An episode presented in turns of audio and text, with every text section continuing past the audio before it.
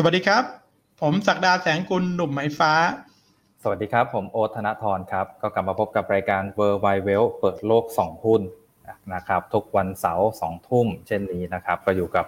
ผมและก็พี่หนุ่มศักดาเช่นเคยนะครับอะสวัสดีครับพี่หนุ่มครับ สวัสดีโอ๊ตครับ สวัสดีนักลงทุนทุกท่านครับ ผมอืมครับก็กลับมาพบกับรายการ w o r l d w i d e w e l ของเราครับครับวันนี้เราก็มาออกอืมอากาศวัน ปิยะนะครับ คุณโอ๊ตวันเสาร์ที่ที่ยี่สิบสาม23 ตุลาตุลาคมครับอ่าใช่แล้วก็ต้องบอกว่าเป็นเขาเรียกว่า long weekend ด้วยอ่าอืมสำหรับบางท่านเนี่ยได้หยุด 4 วันเลยนะครับพี่หนุ่มตั้งแต่วันพฤหัสมาเลยนะครับอ่าแต่อย่างเรานี่ก็เอ่อตลาดหลักทรัพย์ของเราก็ปิดเมื่อวันศุกร์ที่ผ่านมาด้วย เพราะฉะนั้นก็ได้หยุด 3 วันติด บางท่านก็อาจจะอยู่ในระหว่างโหมดเดินทางท่องเที่ยวกันอยู่ด้วยอ่าก็เป็นเหมือนกับ วันสบายๆแล้วกันวันนี้ครับ ก็ผ่านพ้นวันสำคัญทางอ่าศาสนาก็คือวันออกพรรษาอืมก็เลยครับที่บอกก็เลยมาอ่าต่อเนื่องกันนะครับ ผมเพราะออกพรรษาไปก็เมื่อวันอ่าพฤหัสที่ยี่สิบเอ็ดนะครับ อืมใช่ครับ อืมแล้วก็แป๊บเดียวคุณโอ๊ตนะฮะ ก็ครับมาพบกันวันเสาร์นี้แล้ว แต่ก็ยัง แจ้งให้นักลงทุนทราบนะครับ ข้อมูลอของเราในสัปดาห์นี้ ก็คือเนื้อหายังเยอะอยู่ แต่บางเรื่องอาจจะไม่ไมได้อัปเดตถึงวันท้ายๆสุดนะครับ เพราะผมกับคุณโน้ตก็บันทึกรายการกันไว้ตั้งแต่ช่วงเย็นของวันพฤหัสที่ 21 หลังจากที่ตลาดหุ้นบ้านเราปิดทำการก่อนที่จะหยุดยาวนะครับ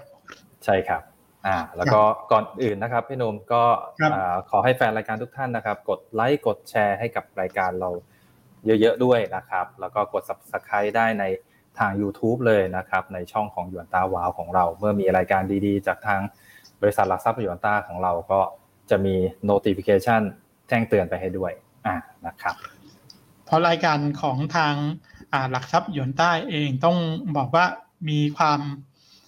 หลากหลายอืมนะครับ คุณโอ๊ตก็ใช่ถือว่าคแบรับบอ่าเต็มที่เลยในในแง่ของข้อมูลอืมที่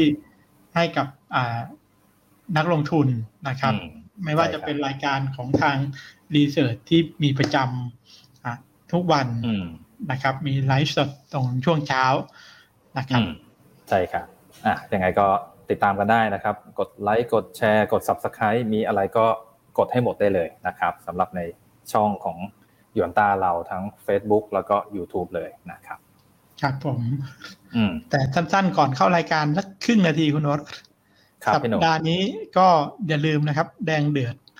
อ๋อโอ้โหอันนี้ลืมไปเลยนะครับ เนี่ยพลาดไม่ได้เลยใช่ครับผมนะครับอ่าต้เป็อนงวันวันเสาร์หรือวันอาทิตย์นะครับพี่หนุ่มอ่า ผมไม่แน่ใจคุณโอ๊ตรู้สึกจะวันอาทิตย์นะครับ วันอาทิตย์ อ่าอ่านะครับวันอาทิตย์ครับวันอาทิตย์ใช่ครับอือฮึอ่านะครับ เป็นวันอาทิตย์เอ่อ กี่โมงครับพี่หนุ่มพอทราบไหมฮะ อ่า ไม่ทราบอ่าเวลาครับผมอือฮึอ่า โอเค ก็ยังไงเดี๋ยวลองไปดูติติดดตาตามมดูกันได้ อ่าอ่าครับนะผมครับ เป็นสี่ทุ่มครึ่งครับพี่หนุ่มก็พอดีเลยครับอ๋อจบรายการเราที่รีลันออกมา เออ ก็รอดูต่อกันได้เลยอะนะครับ แดงเดือดได้อืมครับ ครับผมสำหรับสัปดาห์นี้เริ่มต้นคุณโอ๊ตครับเมื่อสัปดาห์ที่ผ่านมา ก็อย่างที่บ้าไว้ว่ามันเป็น สัปดาห์ของการประกาศผลประกอบการอืมครับที่จะเริ่มทยอยออกมานะครับ แล้วก็ถือว่าของฝั่งหุ้นอเมริกาเอง เริ่มทยอยออกมาตั้งแต่อ่าช่วงต้นสัปดาห์นะครับอืมก็ใช่มีครับพอสมควรคือจริง ๆ อะเขาประกาศมาตั้งแต่เมื่อสัปดาห์ก่อนต่อเนื่องแล้วก็คือกลุ่มพวกสถาบันการเงิน ครับ ออกมาสัปดาห์ก่อน แต่สัปดาห์ที่ผ่านมาก็คืออ่า เริ่มมาเข้าสู่ตัวอ่ากลุ่มธุรกิจหลักๆนะครับ ทั้งหุ้นเทคหุ้นสำคัญสำคัญเนี่ยหลายๆตัวก็ประกาศออกมา แต่ที่เราเห็นล่าสุดคุณโนตในช่วงอืมอ่าประกาศเนี่ยเราเห็นถึงอ่าคืนของวันพุธนะครับ แต่คืนวันพฤหัสเนี่ยอ่าเรายังไม่เห็น แต่คืนวันพุธเนี่ยก็ถือว่าสำคัญมากแล้วคุณโน้ตที่ออกมาก็คือ ออย่างตัวที่นำเสนอนักลงทุนในสัปดาห์นี้ก็คงจะเป็นตัวเทสลานะครับ ที่ราคาหุ้นร้อนแรงขึ้นมา แล้วก็ประกาศผลประกอบการของไตรมาสที่สามออกมาเนี่ย ออกมาเป็นยังไงบ้างครับคุณโนตอ่านะครับของเทสลานะครับ เอาเอ่อว่ากันที่เรื่องของรายได้ก่อนนะครับ รายได้เนี่ย13.8 billion นะครับ อันนี้ก็ถือว่าต่ำกว่าเอ่อ consensus ที่คาดการณ์มา ที่ 13.9 billion นะครับ แต่ที่น่าสังเกตครับพี่หนุ่มก็ตัว EPS หรือ Earning per share กำไรต่อหุ้นเนี่ยก็ดีกว่าคาดนะครับอยู่ที่ 1.86 เหรียญนะครับส่วนที่คาดการณ์ 1.67 เหรียญนะครับ ก็อันนี้ถือว่าโดยสรุปกำไรต่อหุ้นเนี่ยก็ก็ทำได้ดีนะครับสำหรับตัวเทสลานะครับแต่ถ้ามาดูรูปด้านล่างครับพี่หนุ่มมาดู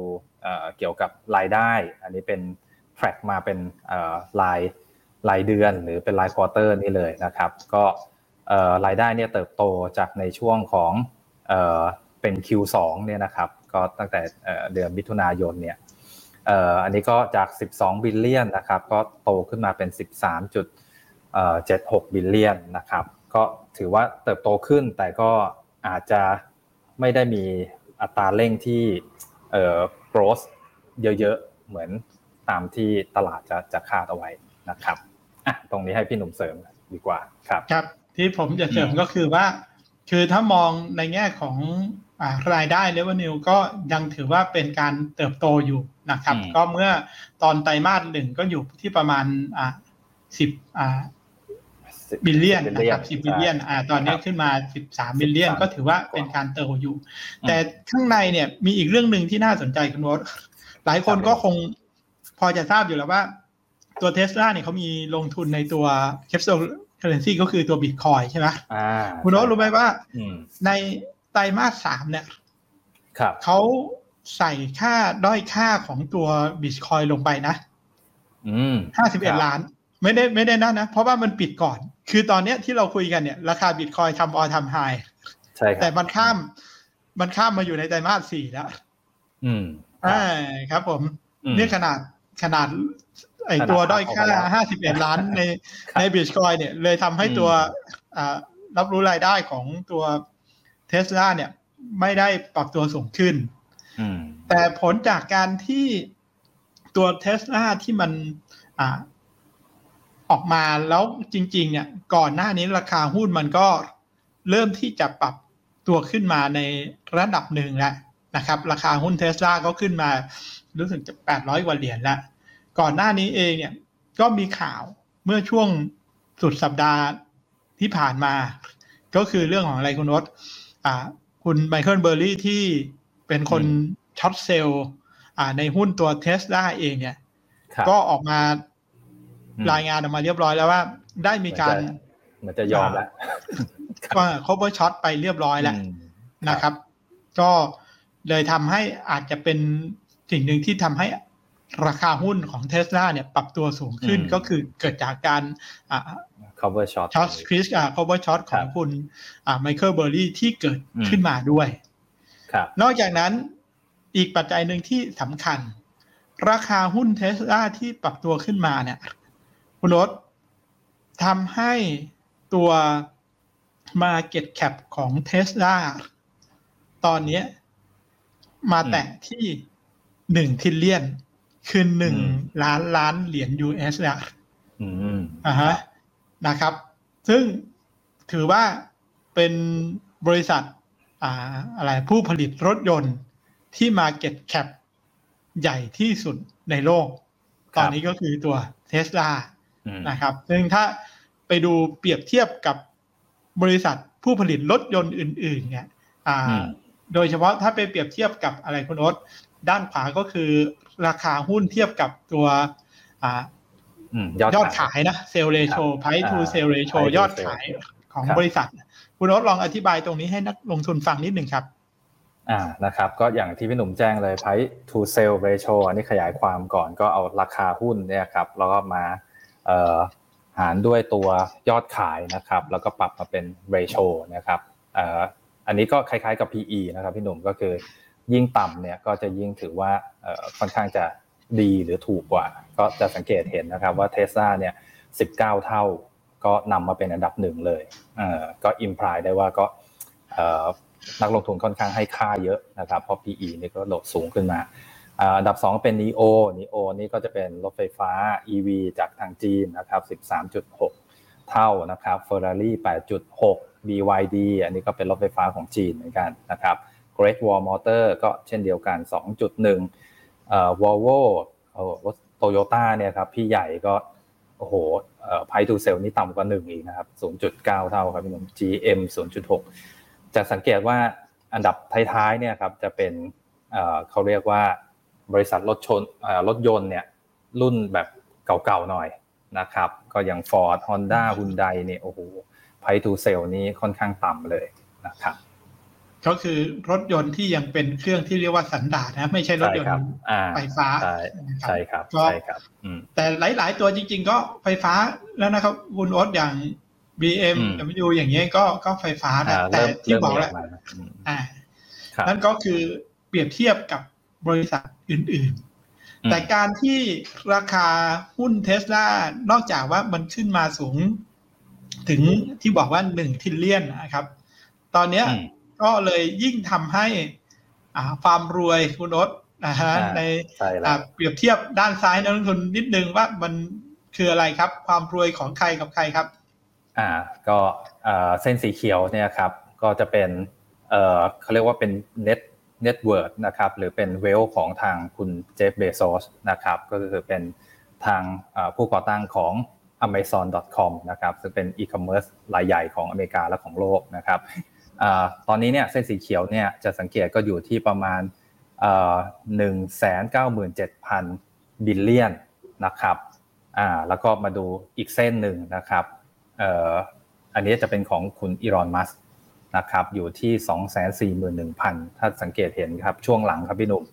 โอ้โหครับโดยเฉพาะในปีนี้นี่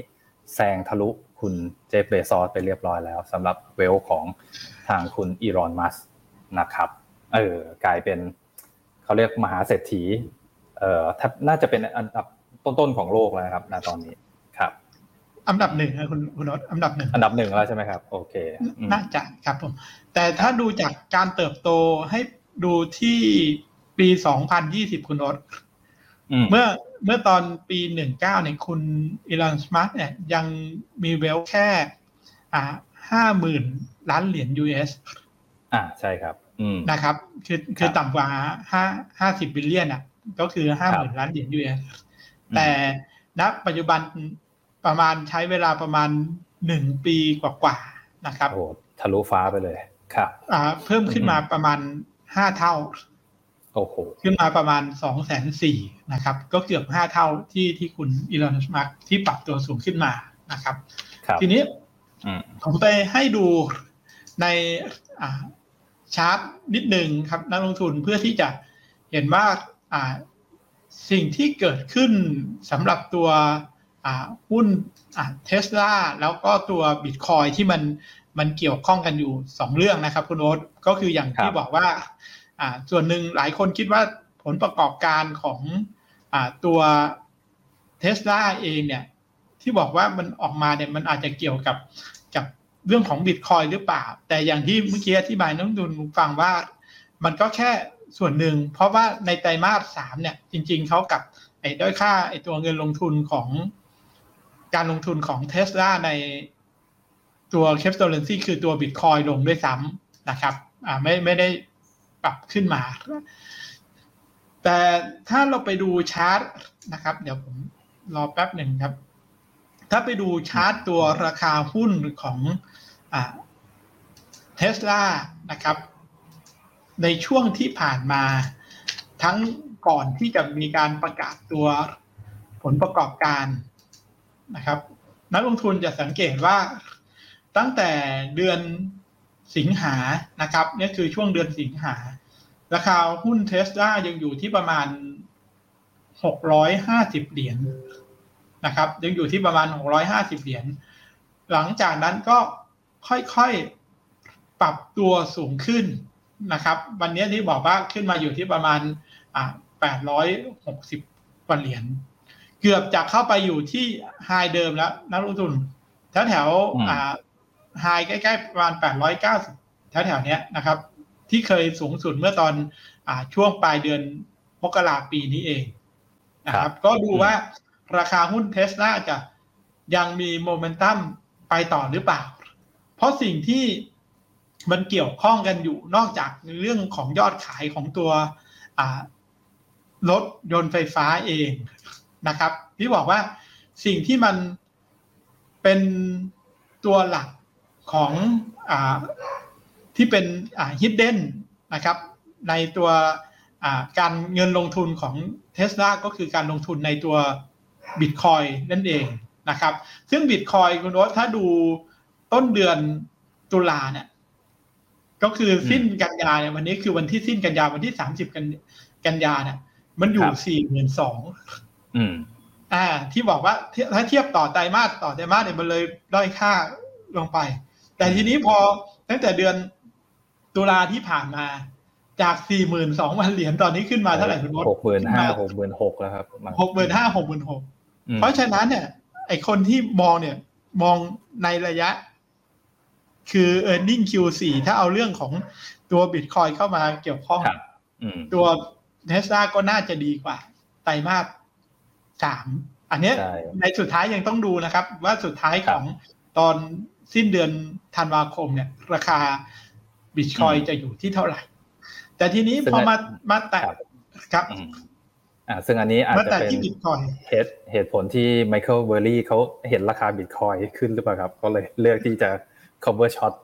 คุณเทสลาไปด้วย ก็เป็นเป็นปัจจัยด้วยครับ เพราะว่านอกจาก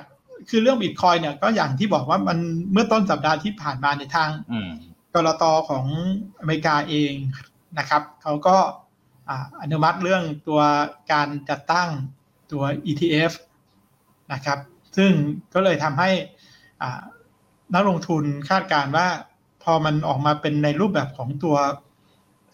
ETF แล้วเนี่ย การเข้าถึงหรือว่านักลงทุนใหม่ๆ ที่ซื้อผ่านในกองทุนรวมเนี่ย ก็จะเข้ามานะครับ ก็เลยทำให้ตัวบิตคอยยังมีโอกาสที่จะปรับตัวสูงขึ้นไปได้ แต่ถ้าระยะสั้นถามว่ายังไปได้ไหม ถ้าดูจากสัญญาณของตัวบิตคอยในระยะกลางๆ ให้นักลงทุนดู คือราคาตอนนี้มัน มันทำหาย ถ้าดูวิกฤตชาร์ตเนี่ย นักลงทุนก็จะสังเกตว่าตัว MACD ของวิกฤตก็ยังมีโอกาสที่จะทำให้ราคาของตัวบิตคอยปรับตัวสูงขึ้นได้อยู่ แต่จากสังเกตว่าอัตราเร่งที่มันขึ้นมาไวๆก็ใช้เวลาแค่ในช่วงสามสัปดาห์ที่ผ่านมาเองนะคุณรสเพราะว่าอย่างที่บอกว่าเมื่อตอนอสิ้นเดือนกันยายนน่ะยังอยู่ที่ประมาณ สี่หมื่นสองสี่หมื่นสามอยู่เลย เนี่ยเพิ่งขึ้นมาใช้เวลาในช่วงสองสามสัปดาห์เนี่ย ก็คือพูดง่ายๆ ก่อนที่เทสลาจะประกาศเนี่ย ตัวบิตคอยก็ปรับตัวสูงขึ้นมานะครับ ก็เลยทำให้อย่างที่คุณออสว่าหุ้นเทสลาที่สูงขึ้นก็เลยทำให้ความรวยของคุณอีลอนสมาร์ทนะครับ ก็ตอนนี้แซงนะครับ คุณเจฟเบซอสไปเรียบร้อยแล้ว ครับผมทีนี้กลับมาดูว่า ณ ปัจจุบันตลาดหุ้นของอเมริกาที่ปรับตัวขึ้นมานะครับ โดยรวมเนี่ยโอเวอร์ออลเลทหลายสินทรัพย์ ตอนนี้เป็นยังไงบ้างนะครับ สิ่งที่เห็นก็คือว่า ในช่วงปลายสัปดาห์ที่ผ่านมานะครับ นักลงทุนจะสังเกตเมื่อกี้เราพูดถึงแหละตัวบิตคอยน์ปรับตัวสูงขึ้นทำ all time high นะ record high นะครับ คุณคุณโอ๊ตเนี่ยอันดับสามเนี่ยบิตคอยน์ all time high ราคาทองคำก็เริ่มขยับขึ้นนะครับ อาจจะยังไม่ใช่เป็นเทรนขาขึ้นก็ขึ้น ซึ่งสองเหตุผลเนี่ยก็คือตัว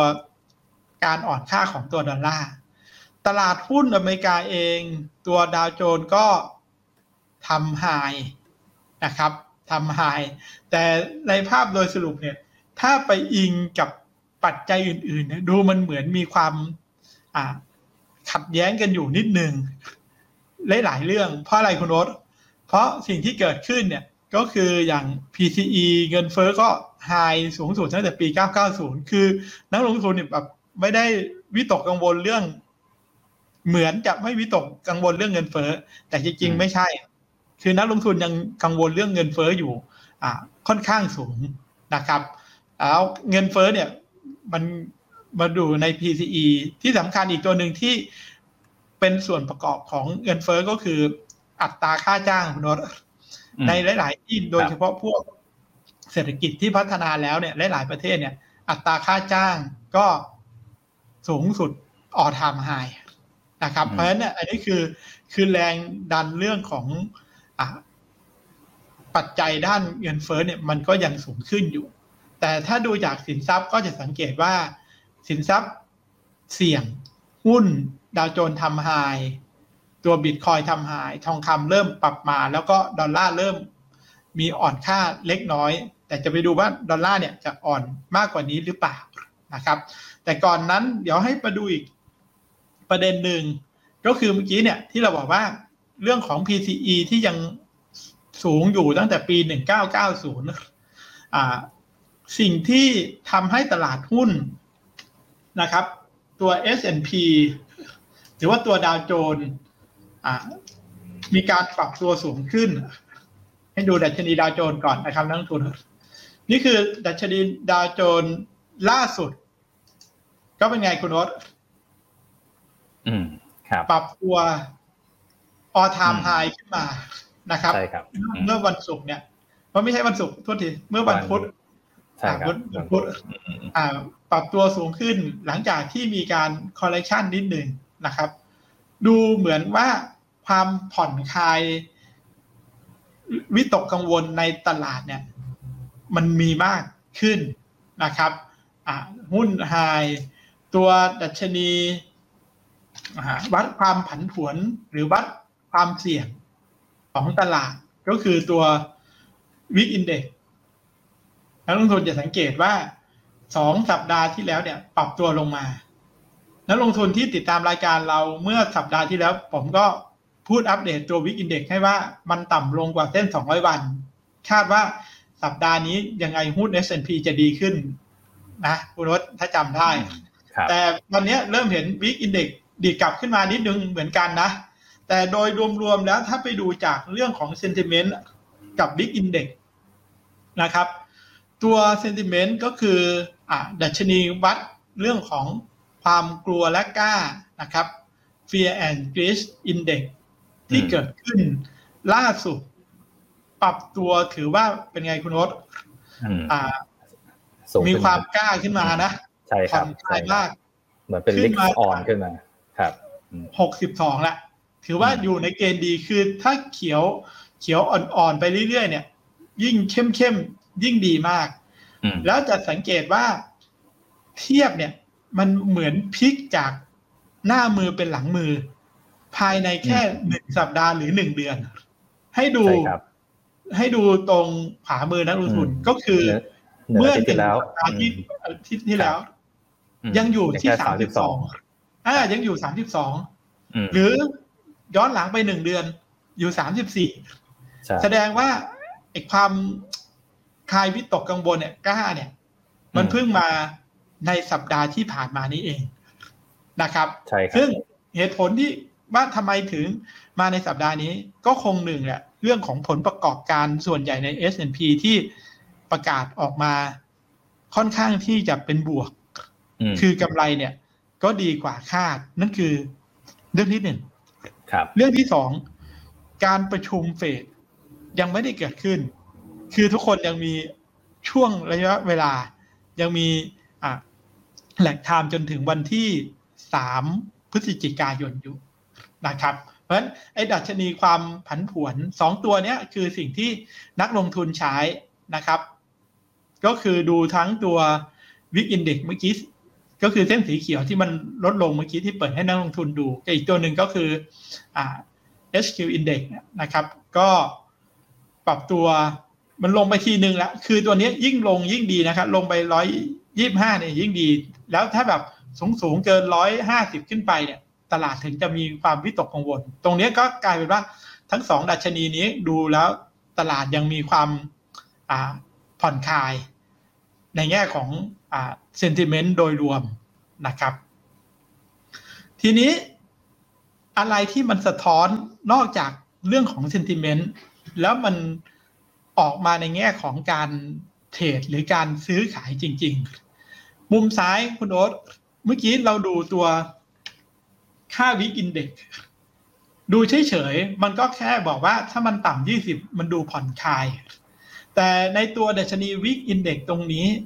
เราสามารถไปเทรดได้ อันนี้ก็เคยอธิบายให้นักลงทุนที่ติดตามรายการเราฟังเหมือนกันว่าคำว่า trade ความหมายก็ดูเหมือนดัชนีนี้ถ้าคุณโอ๊ตมองว่า VIX Index เป็นไง จะสูงขึ้นใช่ไหมอย่างวันนี้อยู่ที่เท่าไหร่คุณโอ๊ตวันนี้อยู่สิบเก้าอ่าสมมติผมบอกว่าสิบเก้าถ้าคุณโอ๊ตมองว่า VIX Index จะสูงขึ้นคือจากสิบเก้าไปยี่สิบเอ็ดยี่สิบสองยี่สิบห้าสามสิบคือมองจะขึ้น ถ้ามองขึ้นแสดงว่าคุณโอ๊ตมองตลาดหุ้นขึ้นหรือลงถ้า VIX ขึ้นอ่าแสดงว่าคุณโอ๊ตมองตลาดมันมีความเสี่ยง ถ้า VIX Index ขึ้นเนี่ยคุณโอ๊ตก็ไปซื้อ call VIX Index ไว้ได้ คือถ้ามองขึ้น ก็เหมือนกับการใช้คือต่างประเทศมันดีก็คือว่าใช้พวกนี้ในการ hedge พอร์ตได้ คือง่าย ๆ สมมุติว่าคุณโอ๊ตซื้อหุ้นไว้เต็ม ซื้อ ETF ฝั่ง สินทรัพย์ไว้เต็มหมดเลย หุ้นพอร์ตคุณโอ๊ตซื้อใน หรือว่าพอร์ตนักลงทุนซื้อหุ้น S&P ไว้วิธีการ hedge วิธีการหนึ่งก็คือ ก็ยอมเสียเงิน ไปซื้อ call long call ของ VIX Index ไว้ ครับ อืมใช่ไหมเพราะถ้าเกิดว่าตลาดผันผวนแล้วหุ้นลง call ก็คือ VIX Index มันสูงขึ้น เราก็จะได้กำไรตรงนั้นอ่าก็ใช้ใช้ตัว VIX Index ในการ ลงทุนได้เหมือนกันครับหรือถ้านักลงทุนมองว่าตลาดหุ้นมันยังดี ตลาดหุ้นจะยังขึ้นไปต่อ สิ่งที่นักลงทุนทำก็คืออะไรคุณโอ๊ตไป short ก็คือไปซื้อ put หรือไป short ตัว VIX Index เพราะมองว่ามันจะลงจากยี่สิบลงมาสิบห้าลงไปสิบสามก็ไปซื้ออ่าไปเปิดสถานะในการ short ในตัว VIX Index ก็ได้นะครับ ทีนี้ status ที่มันเกิดขึ้น กลายเป็นว่าในช่วงสองสัปดาห์ที่ผ่านมา สีเขียวนี่คือเป็นรายสัปดาห์นั้นนักลงทุน สีเขียวเขียวก็คือปกติ VIX โดยทั่วไปจะถูกใช้ในการทำอะไรคุณโอ๊ตมอง short เป็นหลักที่ผ่านมาจะสังเกตว่าสีเขียวอยู่ด้านด้านติดลบ แกนด้านซ้ายเนี่ยอยู่ติดลบตลอด ก็คือมองว่าวิกมีโอกาสเป็นไง ที่จะลง เพราะหุ้นอเมริกาเนี่ยมันปรับขาขึ้นเทรนมันขึ้นมาแบบยาวๆนะครับ โดยเฉพาะในปีนี้ที่ผ่านมาเนี่ยแบบแบบก็แบบลงยาวๆในตัววิกแต่ที่ผ่านมาเนี่ยมันมีช่วงหนึ่งที่จากมันจากลงเยอะเนี่ยมันลงไปเหลือนิดเดียว แล้วก็เริ่มมา short ใหม่ ก็แสดงว่าพวก hedge fund นะครับ hedge fund เนี่ยยังมีการ short ตัว VIX Index อยู่ ก็แสดงว่ามองว่าตลาดเป็นไงคุณโอ๊ตมองว่าตลาดดีอ่า ยังมองว่าตลาดดี แล้วก็ตรงกันข้าม short VIX Index ไม่พอด้านขวาเนี่ย แต่ก่อนตัวหุ้นด้านขวานี่ก็คือ hedge fund net long ในตัว S&P สัปดาห์ก่อนที่ผ่านมาเนี่ย มีการลองอย่างเห็นได้ชัดเลย ต่อเนื่องมาสองสามสัปดาห์ คือทั้งถึงแม้ว่าตัว S&P จะอยู่สูงอยู่แล้ว แต่เน็ตสุทธิของตัวเหตุฟันนะครับนี่คือตัวเหตุฟันเนี่ยไปลอง ก็แสดงว่าเขามองว่าการปรับตัวสูงขึ้นของดัชนี S&P ยังมีโอกาสที่จะขึ้นต่อได้อีก อ่า อันนี้ไม่ใช่ว่าดูค่าตัวเลขแล้ว มาลงทุนหรือ action ไม่ได้ ครับผมสามารถที่จะดู VIX Index เนี่ยก็เปิดเป็นอ่า call หรือเปิดเป็น put ก็ได้ด้วยครับครับ โอเค ประเด็นถัดมานะครับ การปรับตัวอ่าสูงขึ้นของ S&P นอกจากว่ามี hedge fund ที่เข้ามาอ่าเปิดโพซิชันคอในตัวดัชนีหลัก S&P แล้วเนี่ย อีกตัวหนึ่งที่เห็นก็คือในด้านขวานักทุน for equity for ก็คือ for ในฝั่งหุ้นที่เป็นสีฟ้าฟ้าเนี่ย ก็เริ่มขยับมาเป็น net ลองคือ for เข้าอีกครั้งหนึ่ง หลังจากช่วงที่เขามีปัญหาที่ปรับลงแท่งยาวๆตรงนี้นะครับ ที่ปรับลงเนี่ยเป็น for out คือ for ออกตอนที่มีปัญหาเรื่องอ่าเพดานนี่เดฟซิลลิงเมื่อสองสัปดาห์ที่แล้วเนี่ยโฟมันเอา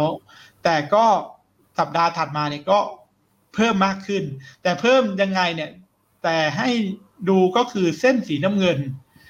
สีน้ำเงินหรือสีดำเนี่ย มันก็คือเส้นค่าเฉลี่ยสี่สัปดาห์เนี่ย มันยังอยู่เหนือศูนย์แต่เส้นมันใกล้ไปไงคุณโอ๊ตใกล้ๆมาแต่ศูนย์แล้วอันเนี้ยถ้าดูแล้วก็ถือว่าโฟในระยะสั้นดี แต่ถ้าในสัปดาห์นี้หรือสัปดาห์ถัดมาเนี่ย ต่อให้หุ้นขึ้น แต่ถ้าแบบตัวค่าเฉลี่ยสี่สัปดาห์มันใต้ศูนย์เนี่ย อันนี้จะถือว่าไม่ดีตลาดมีโอกาสที่จะอ่า correction เกิดขึ้นได้ ส่วนด้านซ้ายก็คือปัจจัยการซื้อที่ช่วยพยุงตลาดนะครับ ตอนนี้นะมาถึงเดือนอตุลาคมตอนนี้คุณโอ๊ตการซื้อหุ้นคืนก็คืออแชร์บายแบ็กในหุ้นฝั่งอเมริกาเนี่ยสูงสุด เป็นประวัติศาสตร์แค่สิบเดือนตอนนี้คือมี share buyback สูงถึงแปดแสนแปดหมื่นสี่พันล้านเหรียญ US สูงมากนะครับ โดยเฉพาะเทียบกับปี 2020 เนี่ย ตอนนั้นบริษัทไม่กล้าซื้อ เพราะว่าต้องเอาเงินสดเก็บไว้ก่อน คุณโอ๊ตเพราะไม่แน่นอนเมื่อปี 2020 share buyback มันเลยหายไปเหลือแค่อยู่ประมาณ 2 แสนกว่าล้านไม่ถึง 3 แสนล้าน แต่ปีนี้10เดือนเนี่ยนะครับ สิ่งที่เกิดขึ้นนักลงทุนเห็นภาพเลยว่า ส่วนหนึ่ง share buyback เกิดขึ้นในอเมริกา แล้วถ้าสังเกต share buyback ดีๆ ช่วงเนี้ย อย่างมีการประกาศงบออกมาเนี่ย ผมดูหลายตัวนะคุณโอ๊ตที่เขาบอกว่ากำไรดีกว่าคาด เวลาดูกำไรดีกว่าคาดนี่ก็คือไปดู EPS พอมันซื้อหุ้นกลับไปเนี่ย EPS ก็เป็นไง ก็คือตัว ตัวจำนวนหุ้นลดลง มันก็เลยทำให้ EPS ดีขึ้น ผมเห็นหลายตัวเนี่ย ที่ตัว top line คือรายได้เนี่ย ไม่ได้โตหรือโตน้อยมาก แต่กำไรต่อหุ้น EPS เป็นไง โต ไอ้พวกนั้นน่ะ ส่วนใหญ่จะเกิดจากมีการ share buyback ที่สูงด้วย โดยเฉพาะหุ้นในกลุ่ม พวกสถาบันการเงินที่ประกาศมาเมื่อสัปดาห์ก่อนหน้านั้นเนี่ยหลายตัวเนี่ยเห็นชัดมากว่าอ่า ตัว EPS ดีมากทั้งที่รายได้โตแต่โตไม่ค่อยเยอะ มันเกิดจากเรื่องของตัวแชร์บายแบ็กเกิดขึ้น เพราะฉะนั้นถ้าโดยสรุปว่าตอนนี้ปัจจัยความวัดความเสี่ยงความวิตกกังวลในตลาดหุ้นอเมริกาเริ่มดีขึ้น การชะลอของปัจจัยในสัปดาห์ที่ผ่านมาเนี่ย ชะลอไปบ้าง แต่สัปดาห์หน้าเริ่มสัปดาห์ถัดไปเนี่ย จะมีตัวเลขเศรษฐกิจสำคัญ แล้วก็การประชุมอ่าสำคัญก็คงต้องมาตามดูว่าตลาดจะเป็นยังไงนะครับ แต่ก่อนที่จะไปประเด็นตรงนั้น ทีนี้ในช่วงกลางเดือน เราก็มีข้อมูลของการสำรวจพวก fund manager นะครับ fund manager survey ของตัว Bank of America ของล่าสุดของเดือนตุลาคมออกมาสดสดร้อนๆเลย คุณโอ๊ตสรุปให้นักลงทุนฟังนิดนึงเอาในชุดแรกก่อนด้านบนเกี่ยวกับเรื่องของเงินเฟ้อครับ ครับอ่าอันนี้ก็อย่างที่พี่นุ่มบอกนะครับ เป็นการ survey ในเรื่องเงินเฟ้อจาก fund manager นะครับ ก็มาดูชาร์ตด้านบนก่อน transitory อ่าอันนี้ก็ความหมายก็คือมองเรื่องความกังวลทางด้านเงินเฟ้อแบบชั่วคราวนะครับ ที่เงินเฟ้อมีการปรับตัวขึ้นมาเนี่ยมองว่าเป็น ชั่วคราวเท่าไหร่นะครับทีนี้นะครับในสีอ่อนเนี่ยสีอ่อนนี้จะเป็นของเดือนที่แล้วนะครับเดือน September สีเข้มเนี่ยอันนี้เป็นเดือน October ก็คือเดือนปัจจุบันนี้เลย จะสังเกตเห็นว่าจาก 69เนี่ยเหลือเพียง 58 อันนี้ก็ตีความหมายได้ว่ามองเป็นเรื่องชั่วคราวเนี่ยลดลงที่เกี่ยวกับเงินเฟ้อนะครับ ทีนี้มาดูด้านล่างครับ permanence นะครับ permanence นี้แปลว่า ถาวร หรือแปลว่ามันไม่ใช่เรื่องชั่วคราวละสำหรับตัว inflation เนี่ยนะครับ ก็เดือนนี้เนี่ยปรับเพิ่มขึ้นมานะครับขึ้นมาที่ 38นะครับจากเดือนที่แล้วเนี่ยเพียงแค่ 28 เท่านั้นก็ตีความหมายได้ว่าฟันเมนเจอร์เนี่ยตอนนี้เนี่ยส่วนใหญ่ก็มองว่าเรื่องของเงินเฟ้อเนี่ยมันไม่ใช่เรื่องชั่วข่าวซะแล้วนะครับพี่หนุ่มครับส่วนด้านล่างก็คือปัจจัยความเสี่ยง ของตลาดมีเรื่องอะไรบ้าง ตรงนี้ออกมาเนี่ยจะคล้าย ๆกันกับของ Deutsche Bank เมื่อสัปดาห์ก่อนที่เราเอามาให้นักลงทุนดูที่บอกว่ามีการสำรวจนักลงทุนทั่วโลก 600กว่าคนนะคุณโนตอันนี้ของ fund manager มองเรื่องของอปัจจัยความเสี่ยงที่เกิดขึ้นอันดับหนึ่งคือเรื่องของอเงินเฟ้อ inflation แต่จะสังเกตว่าเงินเฟ้อปัจจัยความเสี่ยง ของเดือนกันยาเทียบกับตุลากันยาคือสีฟ้าตุลาคือสีดำเนี่ยจะสังเกตว่ามันเพิ่มขึ้นมาอีกเท่าตัว ครับ คือเงินเฟ้อจาก 25 ตอนนี้ขึ้นมาสูงถึง 50 50นะครับ แล้วก็ปัจจัยที่สองก็คือ เรื่องของสถานการณ์ในประเทศจีนจากเดือนกันยาเนี่ยไม่มีเลย แต่ตอนนี้ฟันเมเจอร์ให้ความสำคัญปัจจัยความเสี่ยง สถานการณ์ในจีนเนี่ยเป็นอันดับสองประมาณทั้งยี่สิบห้าเปอร์เซ็นตนะครับ แล้วก็ปัจจัยที่ถัดมาก็คือเรื่องของ asset bubble แล้วก็เรื่องของเฟด temper ก็คือเฟดจะมีการลดขนาดงบดุลนะครับ ประมาณสิบเปอร์เซ็นถามว่าเป็นความเสี่ยงไหมก็เป็นความเสี่ยง แต่จะสังเกตว่า อันนี้เหมือนกันการสำรวจเมื่อเดือนกันยายนไม่มี แต่พอมาสำรวจในเดือนตุลาคมเนี่ย ความเสี่ยงของ Fed taper เกิดขึ้นนะครับ แต่ที่หายไปชัดเจนก็คือ จากที่สูงสูงมาก ๆ ในเดือนกันยายนก็คือเรื่องของโควิด -19 นะครับ ตอนนี้แทบจะไม่ได้เป็นปัจจัยวิตกกังวลเลยในแง่ของ fund managerส่วนในแง่ของอสินทรัพย์ ว่าตอนนี้ fund manager เนี่ยจะแบบ ยังลงทุนอะไรต่อ ถ้าในแค่การเปลี่ยนแปลงแบบเทียบเดือนต่อเดือนนะครับ เดือนต่อเดือนเนี่ยอะไรเพิ่มอะไรลด จะสังเกตว่าตัวที่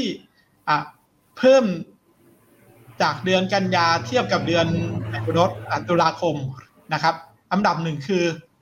energy นะครับเนี่ยแบบเพิ่มขึ้นมาเยอะมากเลยครับ อันต่อมาเนี่ยยี่สิบสามอะพอยลองลงมาน่าสนใจเหมือนกันก็คือ cash คือเงินสดกลายเป็นว่าการถือครองเงินสดของฟันเมนเจอร์เนี่ย น่าจะปรับตัวสูงขึ้นอย่างมีนัยยะ ก็คือสะท้อนถึงความกังวลเหมือนกันนะครับ เพราะแต่ก่อนเนี่ยเราจะสังเกตว่าแคสเนี่ย ถ้าเดือนต่อเดือนจะชอบมักจะเป็นติดลบ แล้วก็อันดับสามที่เป็นบวกก็คือ แบงก์ก็คือพวกกลุ่มธนาคารที่เทียบกับเดือนกันยาแล้วสูงขึ้นมาก แต่ตัวที่เทียบเดือนกันยาแล้วลดลงไปเยอะจะสังเกตว่าสามตัวที่ลดลงเนี่ย ค่อนข้างที่จะเป็นกลุ่มที่เรียกว่าเป็น defensive เลยก็คือ healthcare careพันธบัตรรัฐบาล แล้วก็อ่า consumer staple ก็คือสินค้าอุปโภคบริโภค สังเกตว่าสามตัวที่อ่า change เดือนต่อเดือนมุมมอง fund manager คือพวกที่เป็น defensive ก็แสดงว่า ผล survey ของ fund manager ในเดือนตุลาเนี่ยค่อนข้างที่จะ aggressive แต่ aggressive บวกมากับความเสี่ยงเรื่องของอัตราเงินเฟ้อ ก็เลยใส่เข้าไปใน energy ค่อนข้างเยอะกับตัวที่ 4 ก็คือ commodity สินค้าโภคภัณฑ์ครับผม ส่วนการลงทุนนะครับ อะไรยังไงบ้าง อันนี้คุณโอ๊ตอธิบายให้นักลงทุนเพิ่มเติมครับผมอ่าครับอย่างตัวแรกเลยก็ยังเป็นในส่วนของ US Tech Stock อยู่นะครับ แต่อันนี้ก็ถ้าเทียบกับเดือนที่แล้วนะครับ คือเดือนเซ p เ e m b e r เนี่ยอันนี้ก็ปรับลดลงมาอยู่ที่ประมาณ 5นะครับจาก 40นะครับอ่าแล้วก็ในส่วนของ ESG นะครับอันนี้ก็ปรับลดลงมาจากเดือนที่แล้ว เช่นเดียวกันนะครับก็จากประมาณ 25 ลงมาเหลือประมาณ 20นะครับในส่วนของ short นะครับ short China แล้วก็ emerging market เนี่ยอันนี้ก็ปรับลดมาจากในเดือนที่แล้วเล็กน้อยนะครับจากประมาณ 15มาเหลือประมาณ 13 14 นะครับ แต่ที่น่าสนใจนะครับ ก็มี long บิตคอยน์มาด้วย แต่ก็อันนี้ก็ถือว่าใกล้เคียงกับเดือนที่แล้วอยู่นะครับ อยู่ที่ประมาณ 10 นะครับ แต่สิ่งที่โดดเด่นขึ้นมาเลยครับพี่หนุ่มในเดือนนี้เนี่ยก็คือการ long น้ำมันอ่า long oil ตัวนี้นะครับครับก็อันนี้มีปรับ portion ขึ้นมา แล้วก็มีเรื่องของการช็อต US เอ่อ Treasury ด้วยนะครับ ที่มี portion ขึ้นมาสูงเลยทีเดียว นะครับครับก็คือมองว่าอัตราผลตอบแทน bond yield จะยังสูงขึ้นอืมก็เลยช็อตใช่ครับตัวอ่าตัวพวกพันธบัตรของอืมอเมริกาครับซึ่งจากโดยสรุปที่เราเห็นจากตัว p e r m a g e r Survey มันเลยอืมไปสอดคล้องกับตลาดที่มีการซื้อขายกันอยู่นะครับ ที่สอดคล้องสอดคล้องยังไง ตัวดัชนีอ่า S&P นะครับ ตอนเนี้ยเริ่ม ปรับตัวลงแล้วก็เริ่มมาเจาะที่จะทำไฮเมื่อกี้อย่างเปิดกราฟตัวดาวโจนส์ให้ลงทุนลงนักลงทุนดูแล้วว่าดาวโจนส์ทำไฮแล้ว ตอนเนี้ยก็ลุ้นในช่วงสัปดาห์นี้ถึงสัปดาห์หน้าว่า S&P มีโอกาสที่จะทำไฮขึ้นไปต่อหรือเปล่าอืมเพราะถ้าดูเปรียบเทียบจากอดีตนะครับ เราจะสังเกตว่า การปรับพักฐานแต่ละครั้งของตัวดัชนี S&P มันมีแบบ time cycle ก็คือกรอบระยะเวลาเนี่ยอ่าเฉลี่ยสามครั้งก่อนหน้านี้คือมีครั้งหนึ่งปรับสี่สิบสามวันคุณโน้ตแล้วก็ครั้งที่สองเนี่ยสามสิบสองวัน ครั้งที่สามเนี่ยใกล้เคียงคือเหนือระดับสามสิบวันนะก็คือสามสิบสองวันใกล้เคียงกับครั้งที่สองแล้วก็การปรับสามสิบสองวันเนี่ยคือจากไฮลงมาถึงโลนะครับ จากไฮถึงโลก่อนที่จะเบรกอะรอบนี้ ดัชนีพักฐานไปประมาณห้าเปอร์เซ็นก็เลยมองว่าถ้ามันจะเบรกนิวไฮเนี่ย จะสังเกตว่าเวลา time cycle ที่มันปรับตัวสูงขึ้นเนี่ย ขึ้นอีกครั้งหนึ่งก็มักจะขึ้นประมาณเฉลี่ยสองครั้งที่ผ่านมาคือเจ็ดเปอร์เซ็นถ้ามองจากคายตรงนี้ก็เป็นไปได้ว่าดัชนี S&P จะสูงขึ้นเจ็ดเปอร์เซ็นถ้าเจ็ดเปอร์เซ็นก็เฉลี่ย target จะอยู่ที่ประมาณสี่พันเจ็ดไอ้สี่พันแปดร้อยจุดสำหรับดัชนี S&P อืมส่วน ด้านขวา ตัวนี้ก็เริ่มมีสัญญาณที่ดีขึ้น ก็คือเปอร์เซ็นต์ของจำนวนหุ้นที่ราคายืนเหนือเส้น 200 วัน ซึ่งก่อนหน้านี้เมื่อช่วงปลายเดือนกันยายนอะ มันปรับลงไปเหลืออยู่ประมาณสัก 60 คือครับ60นี่ก็ยังดี ก็คือยังเกิน 50เนี่ยก็ยังถือว่าหุ้นส่วนใหญ่ยังยังอยู่เหนือเส้นค่าเฉลี่ย 200 วันก็คือเส้นลองเทอมก็ยังดี แต่ที่มันดีมากขึ้นในสัปดาห์ที่ผ่านมาก็คือว่า จากที่มันลงมา 60 เนี่ย เริ่มแตะแตะกลับขึ้นมาที่ 74%อีกครั้งหนึ่งคุณโรถครับอะอืมเริ่มดีเพราะฉะนั้นนี่คือเป็นเป็น sentiment แล้วก็เป็นอ่า time cycle ที่น่าสนใจนะครับ ก็เลยเอามาอัปเดตให้นักลงทุน ทีนี้ปัจจัยที่นักลงทุนกำลังรออยู่ มีอยู่สองเรื่อง สำคัญสำคัญ แต่เรื่องหนึ่งจะอยู่วันที่สามพฤศจิกายน แล้วก็อีกชุดหนึ่งจะถัดไปหนึ่งเดือนคือวันที่สามธันวาคม เอาในเรื่องของที่เกี่ยวข้องกับวันที่สามพฤศจิกายนก่อนนะครับ เกี่ยวกับวันที่สามพฤศจิกายน ก็คือการประชุมของ FOMC ประจำเดือนพฤศจิกานะครับ แต่ก่อนจะประชุม FOMC เนี่ยก็มีอ่า อะไรอะเฟดประจำสาขาอย่างล่าสุดเมื่อวันพุธก็มีอ่าเฟดของเชฟนั่นออกมาพูดนะครับ โดยสรุปสำคัญสำคัญเกี่ยวกับเรื่องเศรษฐกิจเกี่ยวกับเรื่องของอาการคาดการณ์เงินเฟ้อเป็นยังไงบ้างครับคุณอ่าครับก็เอ่อโดยสรุป keyword สำคัญนะครับเอ่อเขาก็ยังมองว่าเรื่องของ อินฟลชันนะครับก็จะมีการ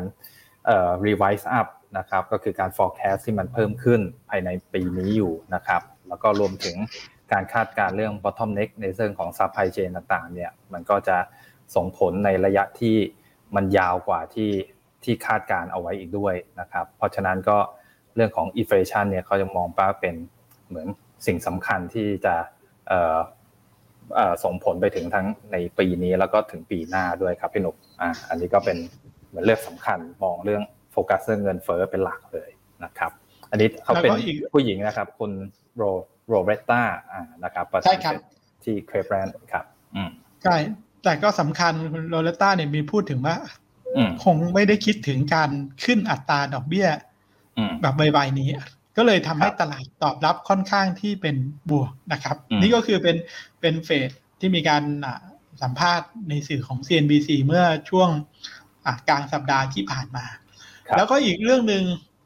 ที่มันจะไปเกี่ยวข้องกับวันที่ 3 ธันวาคม ก็คือเรื่องของอ่า debt ceiling อืมตอนนี้ทาง Goldman Sachs ก็มาคาดการณ์เกี่ยวกับเรื่องของไอ้งบประมาณแพ็กเกจของคุณไบเดนนะครับโปรเจกต์อ่า Build Back Better เนี่ย ก็บอกว่าอาจจะต้องมีการตัดลดงบเนี่ยลงมาเหลือแค่ประมาณ 2 ล้านล้าน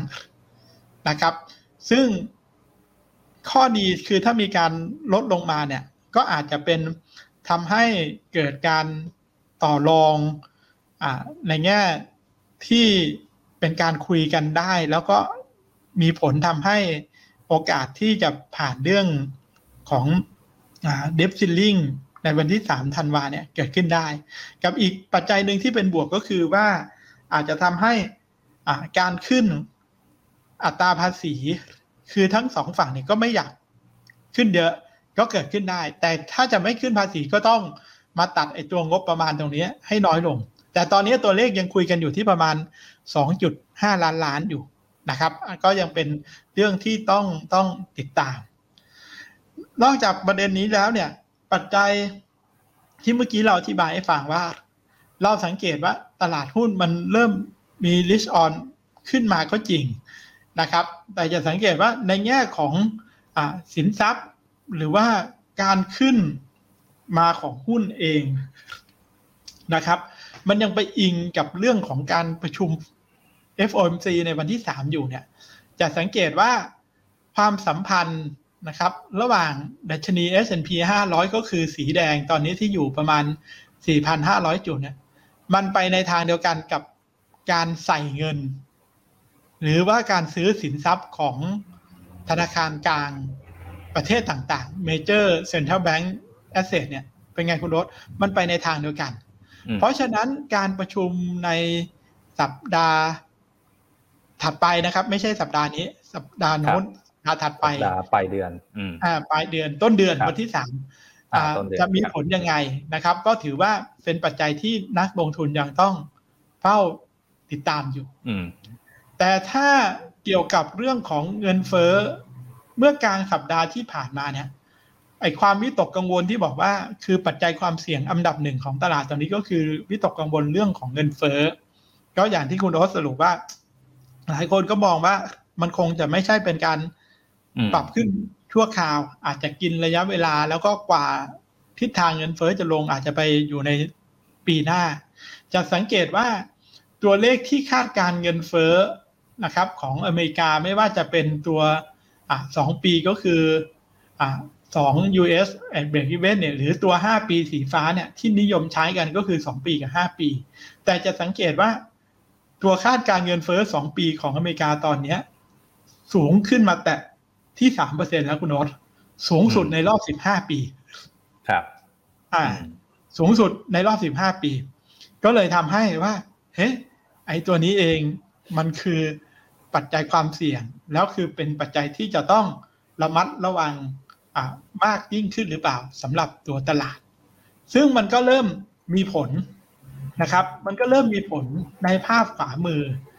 จะสังเกตว่าของอ่า Bank of America ที่เกี่ยวกับ Fund Manager Survey ล่าสุดเนี่ย นักลงทุนจะสังเกตว่า การถือครอง cash นะครับเลเวลถือเงินสดของ Fund Manager เนี่ย ในเดือนตุลาคมสูงขึ้นไปถึงเท่าไหร่คุณโน้ต4.7เปอร์เซ็นสี่จุดเจ็ดเลยครับอืมถือว่าสูงมาก ถ้าแบบแบบสอบถามแล้วมองว่าไปแตะระดับห้าเปอร์เซ็นเนี่ย คือแบบพ วกฟันเมเจอร์เลือกที่จะถือเงินสดเนี่ย แสดงว่าความเสี่ยงของตลาดเป็นไงคุณโนตมีโอกาสมาก อ่า แสดงว่ามันใกล้แล้วนะ 4.7สำหรับเดือนนี้เข้าไปใกล้ ๆ แต่ตรง 5%นะครับ นักลงทุน 5%คือสีแดง จะสังเกตว่าพอไปแตะแถว 5%เมื่อไหร่ ตลาดก็คือมีการปรับหรือพักฐาน ก็แสดงว่านักลงทุนสถาบันเลือกที่จะถือเงินสดเป็นอะไรอืมไว้ก่อน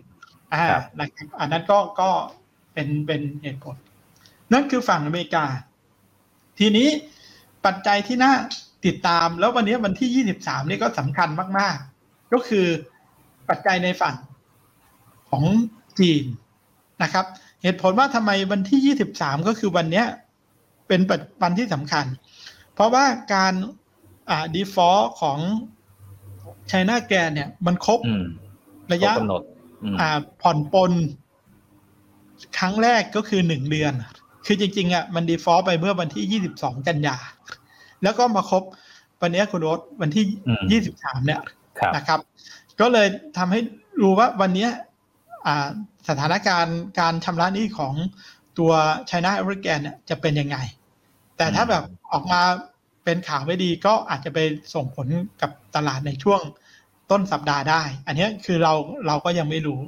แต่สิ่งที่มันเกิดขึ้นแล้วค่อนข้างเป็นข้อวิตกกังวลอะเพิ่มมากขึ้นก็คือ เมื่อกลางสัปดาห์ที่ผ่านมาเนี่ยสถาบันจัดอันดับความน่าเชื่อถือมูดดี้เนี่ยมีการดาวน์เกรดเจ็ดบริษัทที่พัฒนาอสังหาริมทรัพย์ของอืมจีนเนี่ยลงนะครับหลายๆตัวเนี่ยลงไปอยู่ปิ่มๆ ตรงอ่าท้ายๆของ investment grade นะครับ จนจะเป็นพวกพวกจังบอลเป็น high yield อันนั้นก็คือความเสี่ยงที่ยังมีอยู่ ถ้าดูจากอ่า movement นะครับโทนของการขยับของสถาบันจัดอันดับ พูดถึงความเสี่ยงของทางการจีนที่มีอยู่ แต่ตรงกันข้ามกับบ้านเรานะคุณโอ๊ตเมื่อวันพฤหัสหุ้นอสังหาริมทรัพย์บ้านเราเป็นไงคุณโอ๊ตโอ้โหปรับตัว สูงมาทั้งขึ้นกลุ่มเลยครับเป็นกลุ่มนำตลาดเลย ไม่ใช่ว่าใช่ครับไปเกี่ยวข้องกับจีนนะ มีข่าวอืมอะไรสำคัญเหรอครับคุณโอ๊ตอ่าข่าวเกี่ยวกับการเอ่อปรับตัว LTV นะครับ จากมาตรการก่อนหน้าที่เอ่อเขาเรียกว่ามีการเข้มงวดในการปล่อยสินเชื่อเอ่อสินเชื่อที่อยู่อาศัยเนี่ยเอ่อเข้มขึ้นคือเอ่อให้มีการเขาเรียกว่าอะไรนะครับ การวางเอ่อหลักประกัน การวาง เอ่อเริ่มต้นเนี่ยที่ที่มันสูงนะครับ ตอนนี้ก็จะปรับลดออกมาเป็นสเต็ปแล้วก็มีเงื่อนไขในเอ่อในรายละเอียดด้วยอ่านะครับ ก็โดยสรุปคือเป็นข่าวดีมากๆเกี่ยวกับเอ่อกลุ่มเอ่อที่อยู่อาศัยหรือ property นะครับพี่หนุ่มอันนั้นของบ้านเรานะครับ ไม่ใช่ไม่ใช่กับจีน แต่จีนใช่เนี่ยครับอืมยังเป็นปัจจัยความเสี่ยงอยู่ใช่ครับ แล้วก็ยังเรื่องของจีนเมื่อต้นสัปดาห์ก็มีการประกาศ GDP ก็ต่ำกว่าคาดอันนี้นักลงทุนพอจะทราบอยู่แล้ว แต่คีย์ไฮไลท์ก็คือว่าในเชิงนโยบายที่อ่านักลงทุนคาดหวังกันอยู่ว่าทางธนาคารกลางจีนเองเนี่ยนะครับ ว่าจะใช้นโยบายในการอ่ารักษาเรื่องสภาพคล่องหรือความเชื่อมั่นกับตลาดยังไง แต่ก่อนเนี่ยคาดการณ์ว่าจะมีการลดตัวอ่า reverse rate ก็คือ RR นะครับ ซึ่งตอนเนี้ยก็คงจะไม่ใช้มาตรการหรือนโยบายการลด RR แหล้วจะเป็นการใช้นโยบายที่เรียกว่าเป็นการให้ปล่อยกู้ในระยะกลางก็คือ MLF แทนนะครับก็ถือว่าทางการจีนเองยังมีเครื่องไม้เครื่องมือนะครับไม่ว่าจะเป็น RR หรือ MLF เนี่ยในการที่จะสร้างความเชื่อมั่นให้กับตลาดอยู่ แล้วก็อย่างเมื่ออาวันพฤหัสเองก็จะสังเกตว่าจีนเองก็ยังใส่เงินเข้ามาระดับหนึ่งแสนล้านหยวนนะครับ เข้ามาในตลาดเพื่อเพิ่มสภาพคล่องให้กับตลาดสร้างความมั่นใจอ่าโดยรวมอยู่นะครับ แล้วก็จากสถานการณ์ของจีนไปยุโรปนิดนึงก่อนที่จะถึงหุ้นไทยครับครับอืมยุโรปมีประเด็นที่สำคัญในเดือนหน้า อ่าก็คืออยู่ที่อังกฤษนะครับอืมอังกฤษก็คือว่ามีความเป็นไปได้ที่อ่า BOE ก็คือ Bank ธนาคาร of กลาง England ของอืมอังกฤษเองเนี่ยครับอาจจะมีการขึ้นอัตราดอกเบี้ยอืมในรอบของการประชุมไม่เดือนพฤศจิกายนก็การประชุมในรอบของเดือนธันวาคม ก็คือพูดง่าย ๆ ว่า อาจจะมีการอ่าขึ้นอัตราดอกเบี้ย ภายในสิ้นปีนี้ และนอกจากนั้นนักวิเคราะห์หลาย ๆ ที่ยังคาดการณ์ว่าจะมีขึ้นอีกอย่างน้อยสองครั้งก็คือเดือนกุมภาแล้วก็เดือนพฤษภาในปีอ่า2565 ด้วยสำหรับอัตราดอกเบี้ยของอาทางอังกฤษ ซึ่งเหตุผลก็คือเรื่องของอัตราเงินเฟ้อที่มันปรับตัวสูงขึ้น แล้วก็จะสังเกตในด้านขวา นักลงทุนก็สังเกตว่าอัตราผลตอบแทนตัวบอลยิวของอังกฤษเอง ก็ปรับตัวขึ้นมาอย่างรวดเร็ว ก็คือไปสะท้อนกับปัจจัยที่บอกว่าทาง BOE จะมีการขึ้นอัตราดอกเบี้ยนะครับนอกจากการทิป BOE กังวลเรื่องเงินเฟ้อ สถานการณ์ตัวพลังงาน ในยุโรปก็คือการส่งก๊าซธรรมชาติจากรัสเซียมายังยุโรปในเยอรมันตรงกลางเนี่ย ที่ขาดแคลนพลังงานอยู่เนี่ย ก็ยังมีปัญหาอยู่นะครับ ก็ยังไม่สามารถที่ดำเนินการได้หลังจากที่คุณปูตินว่า ก็เลยทำให้ราคาของก๊าซในยุโรปเองยังปรับตัวสูงขึ้น แล้วก็ยังทำให้คาดการอัตราเงินเฟ้อของฝั่ง ยูโรโซนก็คือสีน้ำเงิน นักลงทุนจะสังเกตว่า มีโอกาสที่จะปรับตัวสูงขึ้นต่อนะครับ คือตอนนี้ขึ้นมาแตะสามเปอร์เซ็นแล้ว คงจะไปอีกระยะระยะหนึ่งจนถึงต้นต้นปีสองพันยี่สิบสองก่อนที่จะมาลง ก็คือพูดง่าย ๆ ลากยาวไปตลอดหน้าหนาวของยุโรปรอบนี้ไปเลย เส้นสีฟ้านี่ก็คือคาดการเงินเฟอ้อของยุโรปยังมีโอกาสที่จะปรับตัวสูงขึ้นอยู่ ซึ่งการสูงขึ้นตรงนี้ พูดมามันก็จะไปสำคัญกับในสัปดาห์หน้าคุณโนตเพราะสัปดาห์หน้าจะมีการวิตติ้งหรือประชุมที่สำคัญนะครับ ในวันพฤหัสที่ 28 ก็คือการประชุมของธนาคารกลางยุโรปอ่า ตรงเนี้ยเมื่อกี้ที่เราบอกว่า เงินเฟ้อยังสูงอยู่ ดูว่าจะเป็นยังไง ECB นะครับนักลงทุนจำไว้เลยว่า ECB ประชุมเดียวกันกับของธนาคารกลางอ่าญี่ปุ่นวันพฤหัสเช้าของญี่ปุ่นบ่ายของอ่าธนาคารกลางยุโรปนะครับ เรื่องของการซื้อคืนพันธบัตรของยุโรปจะเป็นยังไง เพราะของยุโรปมีการประชุมก่อนของเฟดทับถัด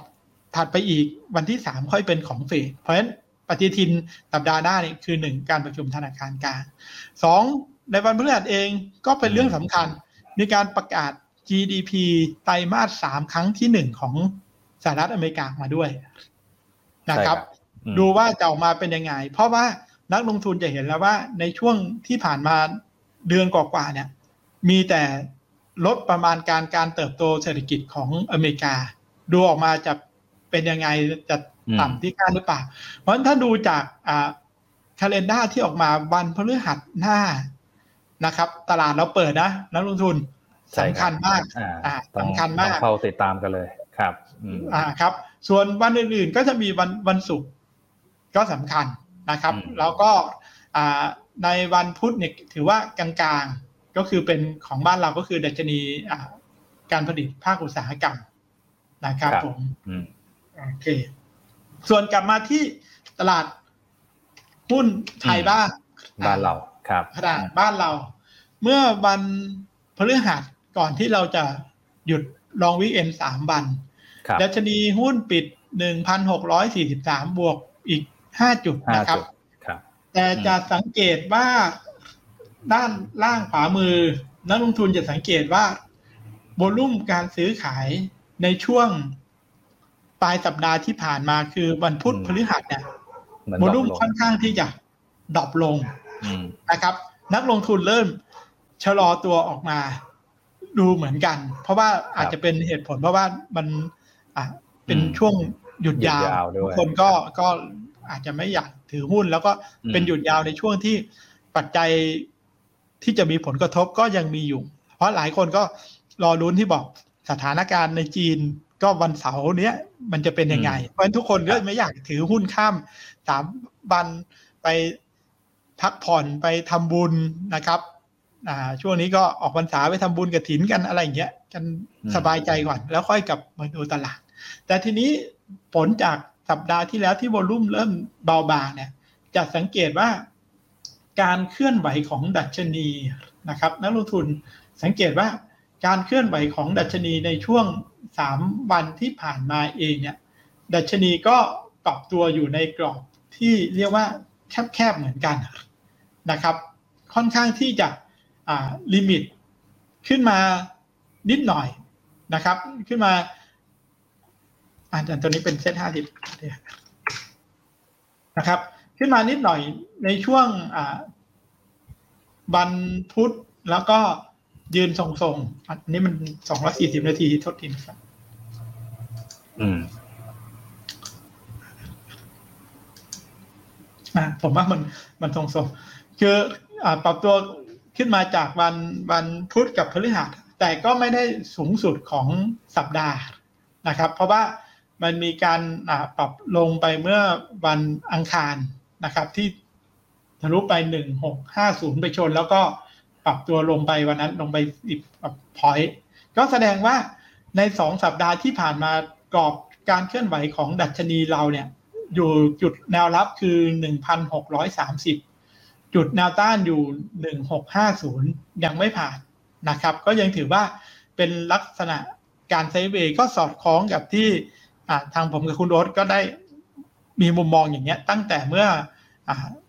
สัปดาห์ก่อนแล้วก็ก่อนหน้านี้ด้วย เพราะเหตุผลก็คือตัวสัญญาณที่ใช้ของตัวเดชนี ตัวเซตอินเด็กเองนะครับ ที่บอกว่าผมยังมองสัญญาณจากตัว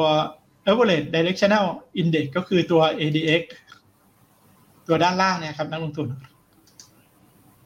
ตัว ADX ยังต่ำแล้วก็จะยังต่ำต่อเนื่องตรงนี้ไปอีก ยังเชื่อว่าต่อเนื่องไปได้อีก เพราะฉะนั้นกรอบของดัชนีก็คิดว่าในสัปดาห์หน้า แนวต้านยังเป็นจุดไฮคือ 1,660 จุดอยู่ ตรงจุดแนวรับในระยะสั้นเส้นค่าเฉลี่ย 20 วันนะครับ เส้นค่าเฉลี่ย 20 วันอยู่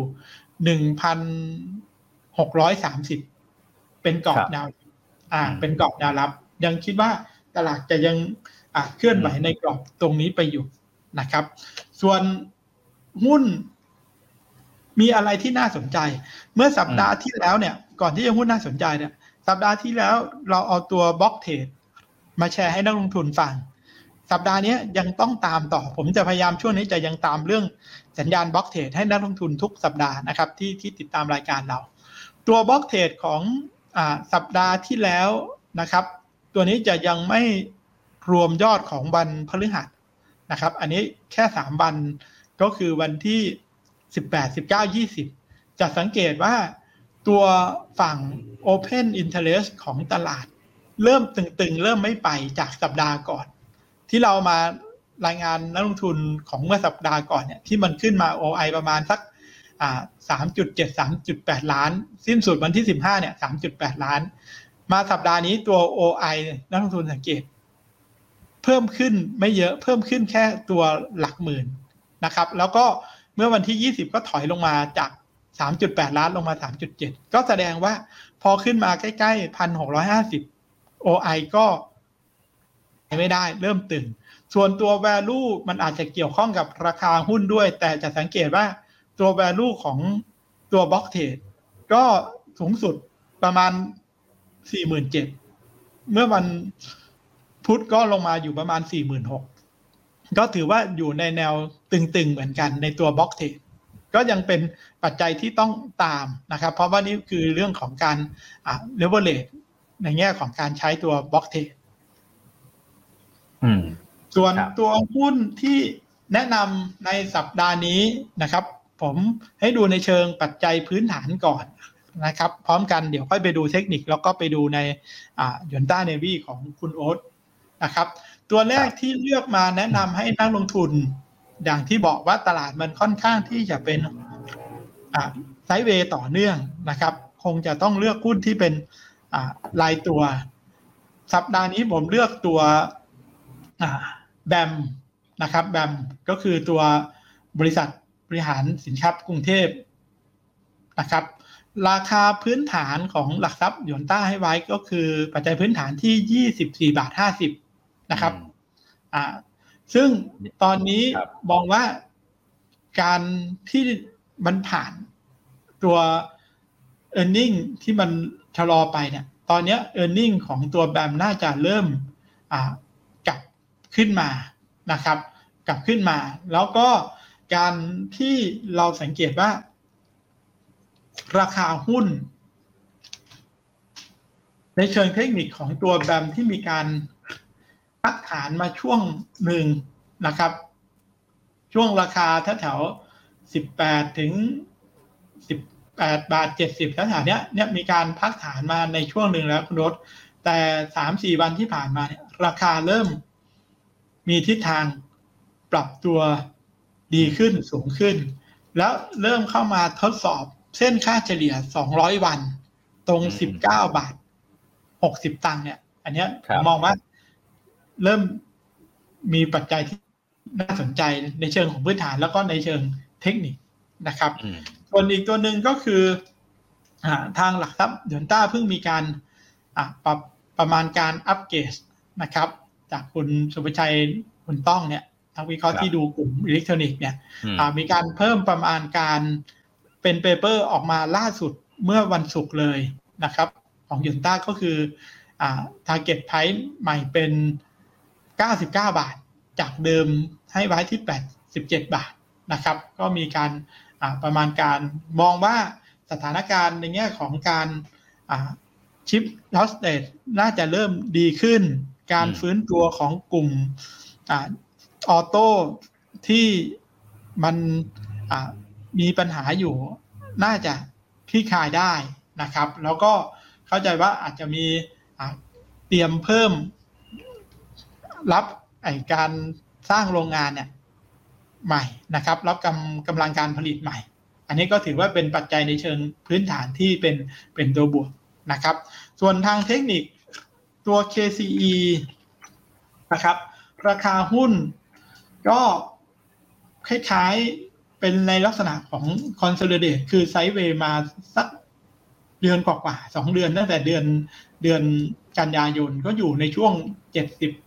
8 บาทถึง 80 ต้นๆเป็น consolidate sideway ตรงนี้ณนะช่วงสัปดาห์ที่ผ่านมาเนี่ย เริ่มมีสัญญาณที่ดีขึ้น MACD เริ่มปรับตัวเหนือศูนย์ RSI ก็ทะลุ 60 แล้วนะครับ ก็เป็นสัญญาณบวกค่อนข้างดี โดยมีจุดแนวต้านแรกแถวแถวไฮเดิมคือตรง 90 บาทที่เคยขึ้นมานะครับ เทคนิคก็เป็นตัวดี